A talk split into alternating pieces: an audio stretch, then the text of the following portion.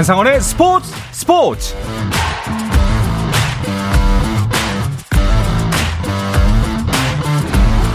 스포츠가 있는 저녁 어떠신가요? 아나운서 한상원입니다. 오늘 하루 이슈들을 살펴보는 스포츠 타임라인으로 출발합니다.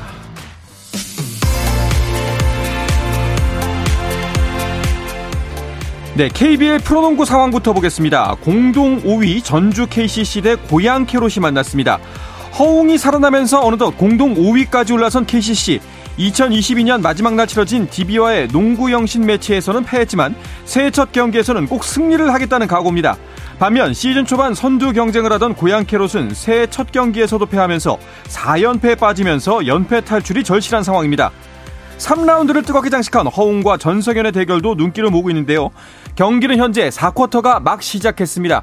전주 KCC가 고양 캐롯을 상대로 68대 64 넉 점 차 얕은 리드를 이어가고 있습니다.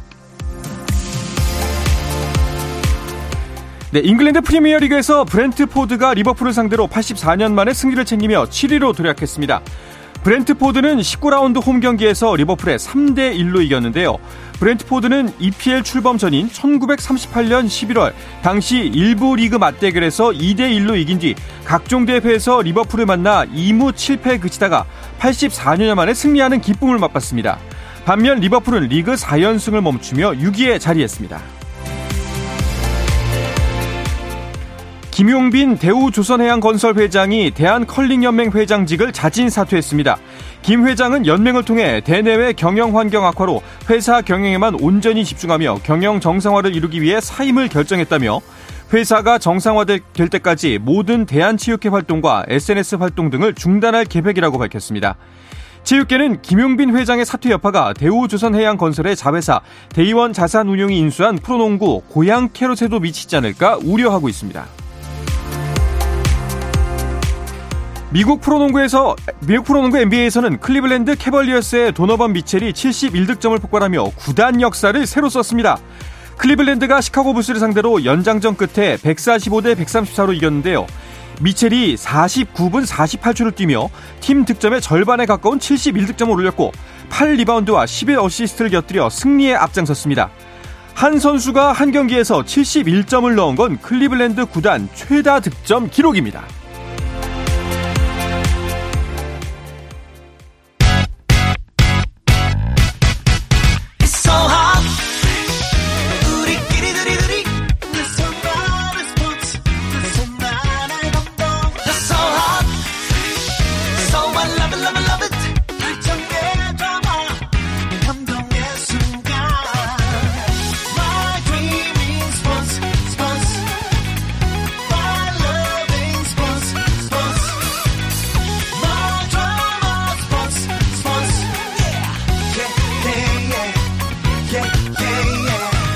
스포츠 스포츠 No problem. 다양한 스포츠 이야기를 나누는 정 PD와 김 기자 새해 첫 시간 시작하겠습니다. 정현우 KBS 스포츠 PD, 중앙일보 김지한 기자와 함께합니다. 두 분 어서 오십시오. 안녕하세요. 새해 복 많이 받으십시오. 네, 새해 복 많이 받으세요. 네. 네. 정현우 PD는 복귀하자마자 작년에 복귀했다가 이제 올해 아, 다시 또 보는 거잖아요. 복귀하는데 1년 그러게요. 네, 1년여가 걸렸습니다. 네. 그래도 청취자 여러분들께 네. 뭐 새해 인사 간단하게 한 말씀씩 하면서 시작하시죠. 네, 참 작년에도 정말 많은 이벤트가 있었지만 올해도 네. 다양한 스포츠 이벤트가 많았고 작년에 또 좋은 일로 좀 끝났잖아요. 대한민국 대표팀의 16강 진출로 끝났으니까 네. 올해도 또 이제 우리나라 선수들이 좋은 활약을 해줬으면 하고 저희 청취자 여러분들 최근에 또 독감이 좀 유행이라고 하더라고요. 그래서 건강 잘 챙기셨으면 좋겠습니다. 네. 김지한 기자 한 말씀 하시죠. 네. 뭐정 PD와 김 기자가 이제 또 4년째를 아, 네, 그런가요? 맞이하게 됐는데요. 네. 횟수로 네. 네. 올해도 참 이 정현호 PD랑 참 재미있게 이 코너 잘 꾸며보고 싶고요. 무엇보다가 네. 말씀해 주신 대로 올해 참 스포츠의 해라고 해도 과언이 아닐 정도로 음. 이 풍성한 스포츠 이벤트들이 참이 많이 있는 한 해가 될 것 같습니다. 네. 뭐그 현장의 생생한 이야기들 이 시간을 통해서 좀 많이 전해드리고 싶습니다. 네. 자, 과연 김지한 기자가 올해는 얼마나 틀릴까? 네. 이 수많은 수많은 이벤트 네. 중에서 음, 과연 네. 그것도 굉장히 좀 어, 주목해볼 만할 네. 것 같습니다. 말씀하셨던 것처럼 어, 올해는 네. 정말 이벤트가 많아요. 그래서 네. 그 이벤트를 쭉 한번 짚어 보면서 오늘 방송 출발할까 합니다.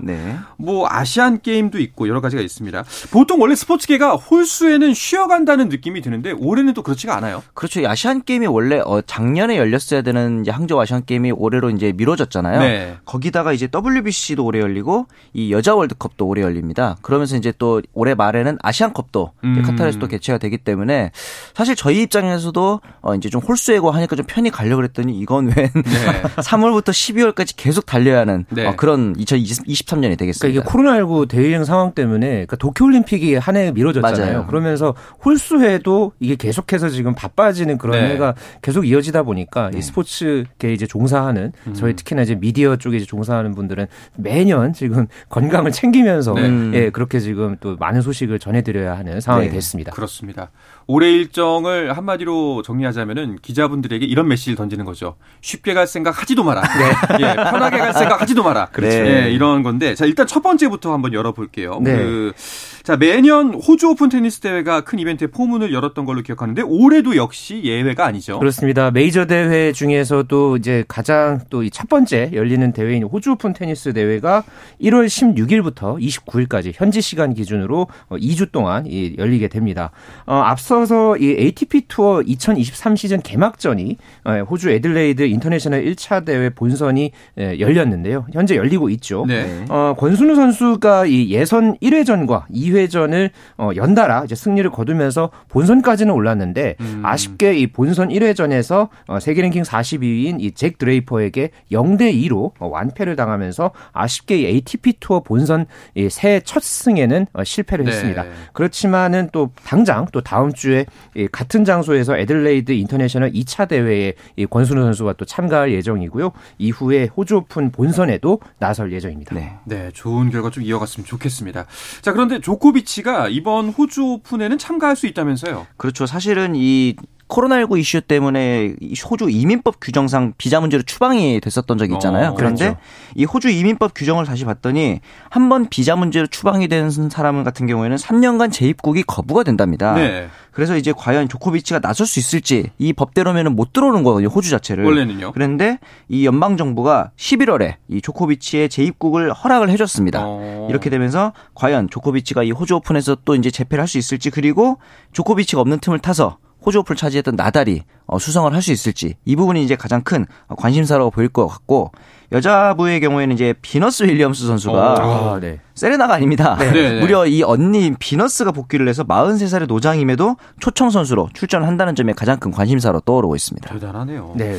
자, 그런가 하면은 골프 시즌도 문을 엽니다. 네, PGA 투어 새해 첫 대회가 어, 이번 주부터 당장 열립니다. 네. 하와이에서 열리는 센트리 토너먼트 오브 챔피언스가 어, 시작이 되고요. 이 대회는 지난해 PGA 투어 대회에서 우승을 차지한 선수들만 나설 수 있습니다. 그래서 왕중왕전 성격의 대회라고 할 수 네. 있을 텐데요. 여기에 김주형, 임성재, 이경훈 이렇게 우리나라 선수 3명이 어, 음. 출전을 할 예정이고요.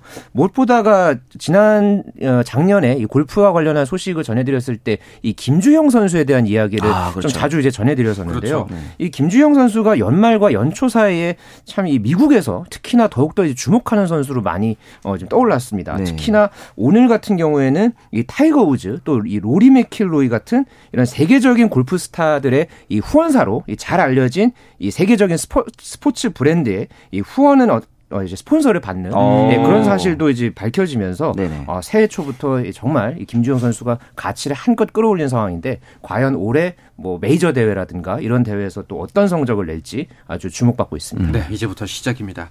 자, 그러면은 LPGA 투어와 국내 투어는 언제 개막하나요? LPGA 투어 같은 경우는 1월 19일에 열리는 이 토너먼트 오브 챔피언스로 이제 시즌의 포문을 열게 되고요. 이어서 2월에는 혼다 타일랜드 그리고 3월에는 HSBC 위민스 월드 챔피언십까지 음. 이어지게 되고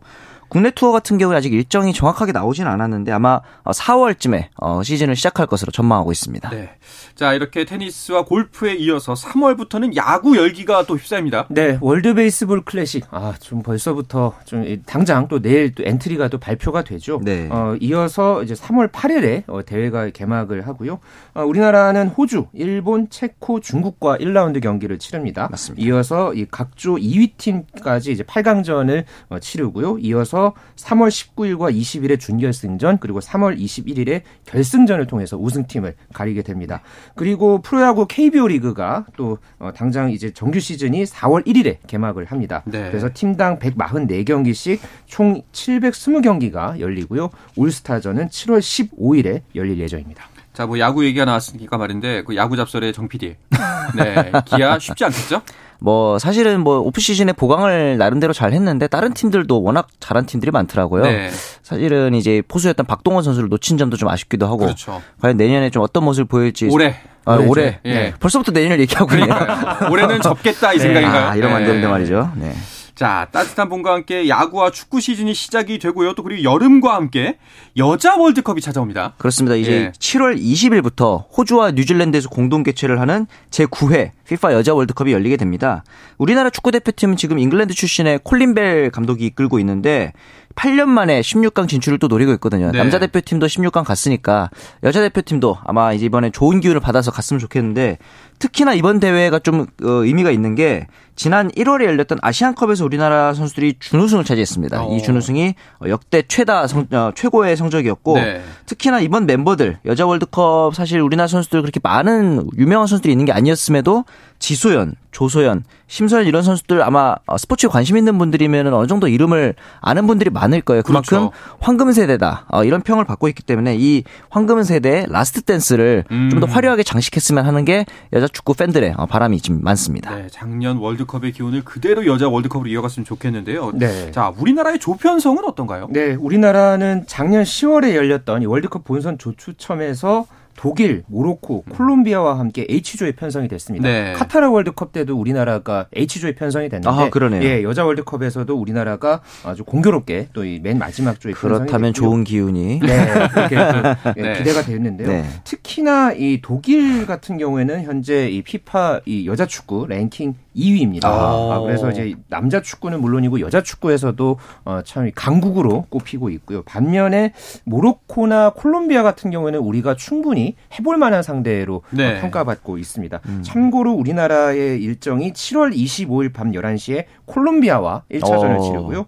이어서 7월 30일 새벽 1시에 모로코와 2차전, 그리고 8월 3일 저녁 7시에 독일과 3차전을 치를 예정입니다. 음. 때문에 우리나라 입장에서는 초반에 어, 승점을 최대한 네. 많이 쌓고 어, 독일과의 경기에서도 또 승점을 따내면서 16강 진출을 바라보는 그런 전략으로 어 이제 나갈 것으로 기대하고 있습니다. 보니까 우리나라 현재 피파 랭킹이 15위, 콜롬비아가 네. 27위, 모로코가 76위를 해볼 만하다라는 네. 생각이 들기도 하고 또 독일은 뭐 저희가 남자 축구지만 꺾어본 경험이 있기 때문에 그렇죠. 예, 해볼 만하다라고 네. 희망 회로를 돌려봅니다. 네. 여자 월드컵도 이제 조별 리그를 거쳐서 각조 1, 2위가 본선에 진출한 형태인가요? 남자 월드컵과 거의 동일합니다. 네. 32개의 나라가 출전해서 8개 조로 나뉘어서 조별리그 1, 2위가 16강에 진출하는 방식입니다. 네.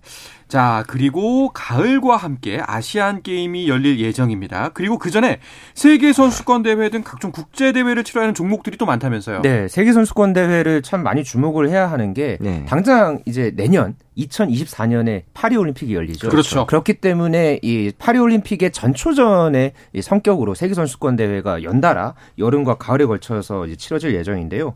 특히나 우리나라의 이제 수영 간판 선수죠. 황선우 선수 네. 그리고 육상의 간판 우상혁 선수가 7월과 8월에 연달아 세계 선수권 대회에 출전을 하면서 감동을 선사할 것으로 기대하고 있고요. 네. 앞서서 탁구가 5월에 남아공 더반에서 세계 선수권을 어, 치를 예정이고요. 또 배드민턴이 배드민턴이 8월에 덴마크 코펜하겐에서 어, 세계 선수권을 앞두고 있습니다. 특히나 배드민턴 같은 경우에는 뭐 안세영 선수라든가 여자 복식의 공희영, 어, 김혜정조가 세계 최정상권 어, 실력을 지금 현재 쌓고 있는 상황이기 때문에 이 선수들이 과연 올림픽 어, 1년 전 그리고 어, 아시안 게임 한 달을 앞두고서 과연 어떤 성적 낼지 아주 기대가 됩니다. 와 이렇게만 들어도 진짜 오래 쌓여 있는 이벤트가 어마어마합니다. 네. 네 두 분 쉴 생각은 하지도 마. 아. 휴가 뭐 이런 거는 이제 알겠습니다. 히읗도 떠올리지 말아라. 뭐 네. 이렇게 말씀을 드리고 싶고요. 이번 항저우 아시안 게임 뭐 우여곡절이 음. 있습니다만 열리는 걸로 이제 예정이 돼 있고 네. 특히나 이제 아까 말씀하셨던 것처럼 올림픽을 앞두고 있는 대회이기 때문에 우리에게 더욱더 중요하겠죠. 전초전 느낌이 좀 있어요. 네. 파리 올림픽이 전초전이 됐고 원래 22년에 열렸어야 할 올림 어, 항저우 아시안 게임이 1년 연기돼서 올해 9월 23일부터 10월 8일까지 개최가 됩니다. 걸려 있는 금메달만 해도 400 82개로 와. 굉장히 많고 총 40개 종목에서 이제 개최를 하게 되기 네. 때문에 특히 우리나라 같은 경우에는 아시안 게임을 두고 과연 이게 이제 프로 선수들이 참가해도 괜찮은 대회냐 이런 식의 이제 불판들이 많긴 하지만 여전히 이 프로 선수들뿐만 아니라 아마추어 종목 선수들에게 있어서는 나라를 대표한다는 사명감뿐만 아니라 음. 어떤 그 영광을 누릴 수 있다는 점에서는 가장 중요한 대회거든요. 네. 그렇기 때문에 이번 아시안 게임에서 또 좋은 성적을 내서 이 성적을 바탕으로 좀 더 높은 무대로 할수 있는 파리 올림픽까지 이어나가고 싶은 선수들이 굉장히 많을 겁니다. 음. 그래서 이 선수들을 위한 어, 교두보가 될 수도 있는 게 이번 항저우 아시안 게임입니다. 그러니까 저도 이제 그 진천 선수촌에 있는 뭐 그런 국가대표 선수들이나 뭐 코치 이제 분들 인터뷰를 제가 좀 이렇게 해보니까 네. 그러니까 이미 진, 지금 진천 선수촌에는 이제 항저우 아시안 게임에 뭐 디데이 이제 그 전광판이 이제 올라가거든요. 네네. 그게 이제 작년에도 디데이가 이제 올라가다가 그게 이제 끊겼잖아요. 아 맞아요. 그러다가 다시 이게 좀 1년에 이제 카운트다운을 이제 다시 돌리니까 음. 선수들 입장에서는 더욱 더 간절한 마음으로 이번 대회를 준비하고 있다고 음. 하더라고요. 네. 예, 그게 이제 모든 종목을 다 망라해서 그렇게 지금 준비를 하고 있다고 하는데 어 정말 이 9개월 동안 남은 기간 동안 선수들이 피와 땀과 이제 눈물을 흘리면서 그런 어떤 결실을 꼭 이 아시안 게임에서 좀 거뒀으면 하는 그런 바람을 네, 가지고 봅니다. 그렇습니다. 자 그리고 또 아시안 게임이 끝이 아닙니다. 또 이벤트가 있죠. 네. 그렇죠. 뭐 축구 아시안컵도 사실은 6, 7월에 이게 예정이 돼 있었는데 네. 카타르로 이게 대회가 좀 옮겨지면서 그러니까요. 예, 12월 또는 내년 1월 요 사이에 좀 열릴 것으로 현재로서는 네. 이제 추정이 되고 있고요. 일단은 새 감독이 어 이제 국가대표팀 감독이 다음 달에 아마 선임을 마칠 것으로 예상이 됩니다. 그래서 네. 어 3월 20일에서 28일 사이에 피파 A 매치 기간에 이 국가대표팀이 이제 첫 선을 보이면은 그때서부터 아시안 게임 체, 아시안컵 이 체제로 어 돌입할 것으로 보여지고 있고요. 네. 그 밖에도 참 대회가 많습니다. 3월에는 서울에서 쇼트트랙 세계 선수권 대회가 네. 열릴 예정이고요. 또 11월에는 여자 세계 핸드볼 선수권 대회도 어, 있습니다. 네. 또 아시아 선수권에서 우리나라가 또 우승을 했기 때문에 과연 이 세계 핸드볼 선수권 대회에서 우리나라가 28년 만에 이 정상에 또 도전하는 모습도 한번 좀 기대해 볼 수 있을 것으로 예, 점쳐집니다. 네, 올 한해 뭐 저희가 전해드릴 소식이 정말 많을 걸로 예상이 됩니다. 올림픽의 해 수준이라고 네. 말씀하습니다 자, 근데 그 소식들이 모두 기쁜 소식으로 가득 차 있으면 좋겠다 하는 네. 새 희망을 가져봅니다. 자, 이어서 한 주간 배구 소식을 살펴보는 주간 배구로 넘어가겠습니다. 그 전에 잠시 쉬었다가 돌아오겠습니다.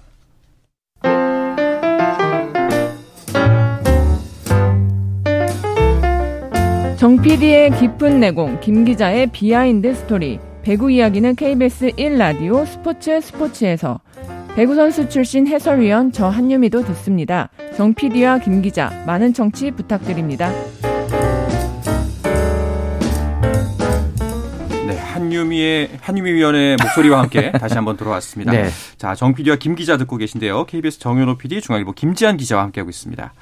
어, 주간 배구로 이어가 볼까 하는데 이 이야기부터 일단 하고 넘어가야 될 것 같아요. 흥국생명이 갑자기 감독을 감독이 사퇴한다고 발표가 났습니다. 사퇴시켰다고 해야 할까요? 아. 사퇴한다고 해야 할까요? 이거 참 이 부분도 애매해요. 참, 네. 네. 여자 배구 어제 흥국생명의 발표가 네. 참 배구계를 넘어서 뭐 스포츠계 전체를 참 충격에 빠뜨린 맞아요. 예, 그런 이제 사건 사고라고 저는 조금 그렇게까지 음. 좀 네. 예, 표현을 하고 싶은데요. 이 권순찬 감독 그리고 김여일 단장을 동시에 사퇴시키기로 결정했다. 네. 이게 음. 보도 자료에 어, 적혀 있는 내용이긴 했습니다.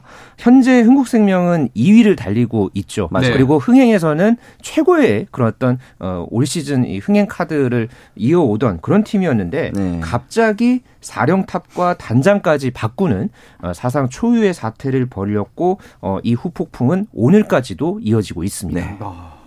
아. 이뭐 이유 사유가 구단이 가고자 하는 방향과 부합하지 않아서라고 네. 밝혔는데 선뜻 이해가 가지 않습니다. 이 부분은 저는 두 가지 방향성으로 말이 안 된다고 저는 생각을 하는 게 네. 어, 지금 이제 계약한 게 지난해 4월 1일이기 때문에 9개월 만입니다. 음. 9개월 만에 방향성이 맞지 않다고 판단할 정도면 애시당초 선임을 하지 말았어야죠. 음. 이 부분이 저는 약간의 넌센스라고 생각하고 뭐 구단이 가고자 하는 방향과 부합하지 않는다고 할 수 있지만 감독과 단장 모두를 사퇴시킬 정도였다면은 대체 그 방향성이 무엇일까 지금 음. 어 성적도 2위고 관중 동원도 1위인데 그렇다면은 이런 감독과 단장 모두를 어, 사퇴시킬 정도로 흥국생명이 원하는 방향이 과연 뭘까?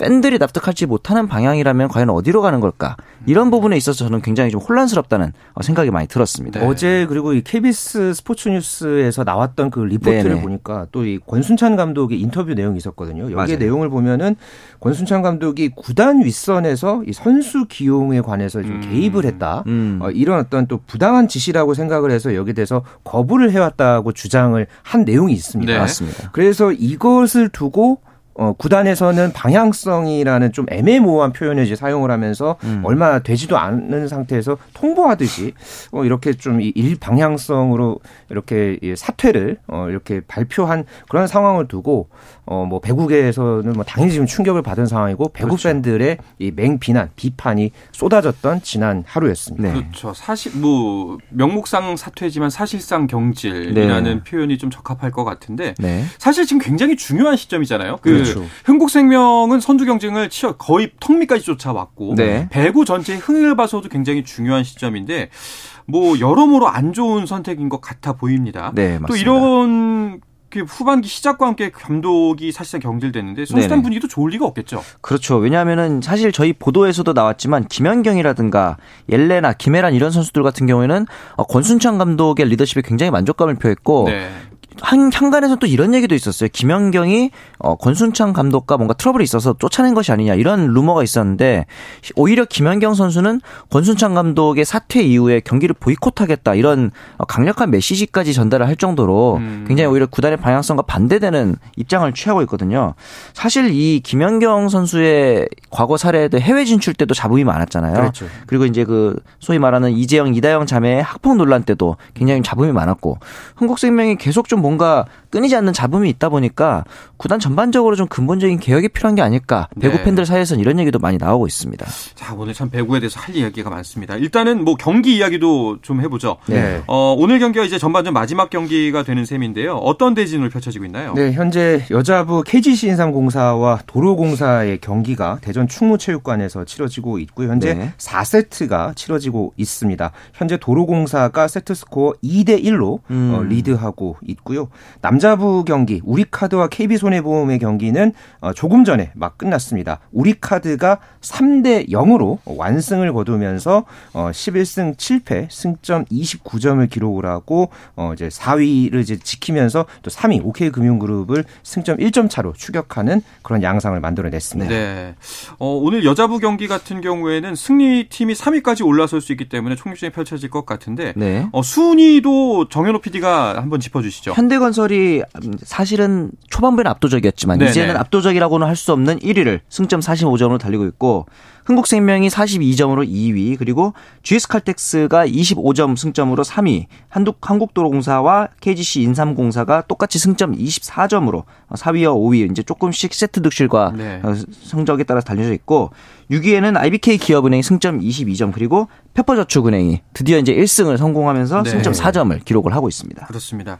아, 페퍼저축은행 승리에 제가 다 기쁘더라고요. 아, 네. 예. 그것도 2022년 마지막 날에 맞아요. 아, 도로공사를 상대로 해서 3대 1로 승리를 거두고서 뭐 페퍼 선수들은 거의 뭐 우승하듯이 기뻐하는 그러니까요. 그런 모습들이 네네. 있었고요. 또 주장 이한비 선수 같은 경우는 그동안의 마음고생 때문이었는지 그 음. 눈물을 흘리면서 아, 올해가 가기 전에 승리를 예. 챙겨서 좋았다. 뭐 이런 음. 또 소감을 남기기도 했습니다. 네, 아무래도 리베로 오지 이지영 선수의 영입 효과가 탁월했다. 아, 그렇죠. 예. 뭐 이렇게 봐도 될 것 같습니다. 네. 자 남자부도 어, 순위표를 한번 감안해서 오늘 네. 그 순위를 정리를 해주시죠. 네. 네. 대한항공이 현재 승점 44점으로 선두 달리고 있고요. 네. 현대캐피탈이 승점 36점으로 2위 그리고 OK금융그룹이 승점 30점으로 3위를 달리고 있습니다. 우리카드가 승점 3점을 이제 확보를 하면서 승점 29점으로 4위를 어, 그대로 지켰고요. 한국전력이 승점 20점으로 5위 그리고 KB손해보험과 삼성화재 현재가 어, 승점 15점에서 세트 득실률에 따라서 6위와 7위를 각각 달리고 있습니다. 네, 요즘 사실 배구판이 굉장히 시끌시끌합니다. 맞습니다. 좀 많이 논란이 불거지고 있는데 KB 손해보험은 어, 지난주에 50 논란이 있었습니다. 네. 또 이제 흥국생명 감독 경제 앞서 이제 전해드렸지만 그리고 네. 여러 가지 논란들이 많았죠. 그렇죠. 이50 논란은 사실 몇 시즌 있는 거라고 볼 수도 있지만 여기다가 병역 비리 조재정 선수의 병역 비리 이슈도 있었고 최근에 또 해설위원회 불법 스포츠 도박 의혹까지 이어지고 있기 때문에 사실 겨울 스포츠에서 이제 프로배구가 어, 명실공히 1위로 자리매김을 하려는 이 중요한 타이밍에 흥행이 좀 찬물을 끼얹는 게 아닌가 이런 네. 우려의 목소리가 많아지고 있습니다. 사실 방금 말씀하셨던 50은 늘 있었던 거라는 지점도 굉장히 좀 뼈 아픕니다. 맞아요. 그렇죠. 예. 네. 이 어느샌가 뭐 배구에서 당연한 부분 중에 아, 하나가 아닐까 생각이 되는데 네. 특히나 지난번에 있었던 그 네터치 관련 오심은 너무나 명확했거든요. 네. 그러니까는 그 경기 상황을 이제 당시 이제 상황을 조금 이제 소개를 해드리면 네. KB 손해보험과 한국 전력의 경기였죠. 저희가 지난주에 이제 방송을 하던 도중에 음. 이 4세트에서 나온 이 논란의 상황이었는데요. 9대 11로 KB 손해보험이 끌려가고 있던 상황에서 한국전력의 이제 홍상혁이 이제 후위 공격을 이제 시도를 했는데 이게 공이 라인 밖을 벗어나면서 아웃을 선언됐는데 이것을 갖고 이제 후인정 KB 손해보험 감독이 네터치에 대해서 맞습니다. 예, 비디오 판독을 요청을 했습니다. 그래서 아 KB 손해보험 이제 홍상혁이 이제 공격을 할 때 당시에 이제 블로킹을 시도를 하던 한국전력의 박찬웅 선수가 네트를 건드렸다. 맞습니다. 이 부분을 갖고 이제 지적을 했는데 분명하게 중계 화면에서는 이게 박찬웅이 네트를 건드린 부분이 네. 명백하게 나왔거든요. 네. 그랬는데 음. 비디오 판독 결과 심판진에서 네터치가 아니다라는 그런 판정을 내려섰고요. 네. 이후에 후인정 감독이 굉장히 강력하게 항의를 하고 어, 경기가 약 한 거의 10분 가까이 중단이 됐던 그런 어떤 상황이 있었습니다. 네. 이세 명의 판독관이 아니라고 계속 끝까지 어 이제 판정에 대해서 이게 정심이었다. 뭐 음. 뭐 이렇게 이제 이야기를 했고 그렇습니다. 결국은 이거에 대해서 또 나중에는 이제 이거 실수했다. 뭐 네. 이렇게 좀 이야기를 했죠. 그리고서 네. 코보에서는 이걸 또 이제 관련자들에게 이제 경기 배제 징계까지 음. 예, 내리는 그런 어떤 상황까지 이어지면서 사후 대처도 전반적으로 미흡했고 음. 예, 전반적인 그런 어떤 경기 관리와 이 상황에 대해서 좀 전반적으로 좀 차가운 시선들이 쏟아졌던 네. 예, 그런 좀 오심 논란이었습니다. 그렇습니다. 사실 뭐 경기를 보신 분들은 알겠지만 그 현장에 정장을 입은 두 분과 핑크색 옷을 입은 주심을 빼고는 모두 다 네터치를 알았던 상황이었거든요. 네. 맞아요. 이런 일이 불거지면 불 불거질수록 사실상 흥행에 좀 그렇죠. 어, 굉장히 커다란 악영향을 미치는데 좀 제대로 그 다시는 똑같은 일이 발생하지 않도록 좀 제대로 된 조치가 필요하다는 생각이 듭니다. 맞습니다. 네. 자, 이렇게 해서 V리그가 반환점을 돌아서 이제 4라운드에 접어들게 됩니다. 뭐 네. 여자부 경기 같은 경우에도 선두 경쟁, 그리고 남자부는 대한항공이 여유 있게 1위를 질주 중으로 보이지만 사실상 아직까지 좀 불안 요소가 있어 그렇죠. 보입니다. 네, 왜냐하면 이제 대한항공이 독주하고 있었지만 현대캐피탈이 이제 최근에는 좀 그 흐름이 다릅니다. 왜냐하면은 한 선수의 코로나19 이슈로 이제 빠진 그 여파가 네. 좀 있기 때문에 이 부분에 있어서는 이 덜 탄탄한 전력과 두꺼운 선수층을 자랑하는 대한항공 이 부분을 어떻게 좀 막아낼지 이 부분을 좀 지켜보는 것도 남자부의 관전 포인트가 될 것 같습니다. 그렇습니다. 배구부 후반부 일정도 함께 지켜봐 주시기 바랍니다. 네. 자 오늘 정 PD 김 기자 마치겠습니다. 두 분 고맙습니다. 감사합니다. 감사합니다. 네, 내일도 저녁 8시 30분에 뵙겠습니다. 한상원의 스포츠 스포츠!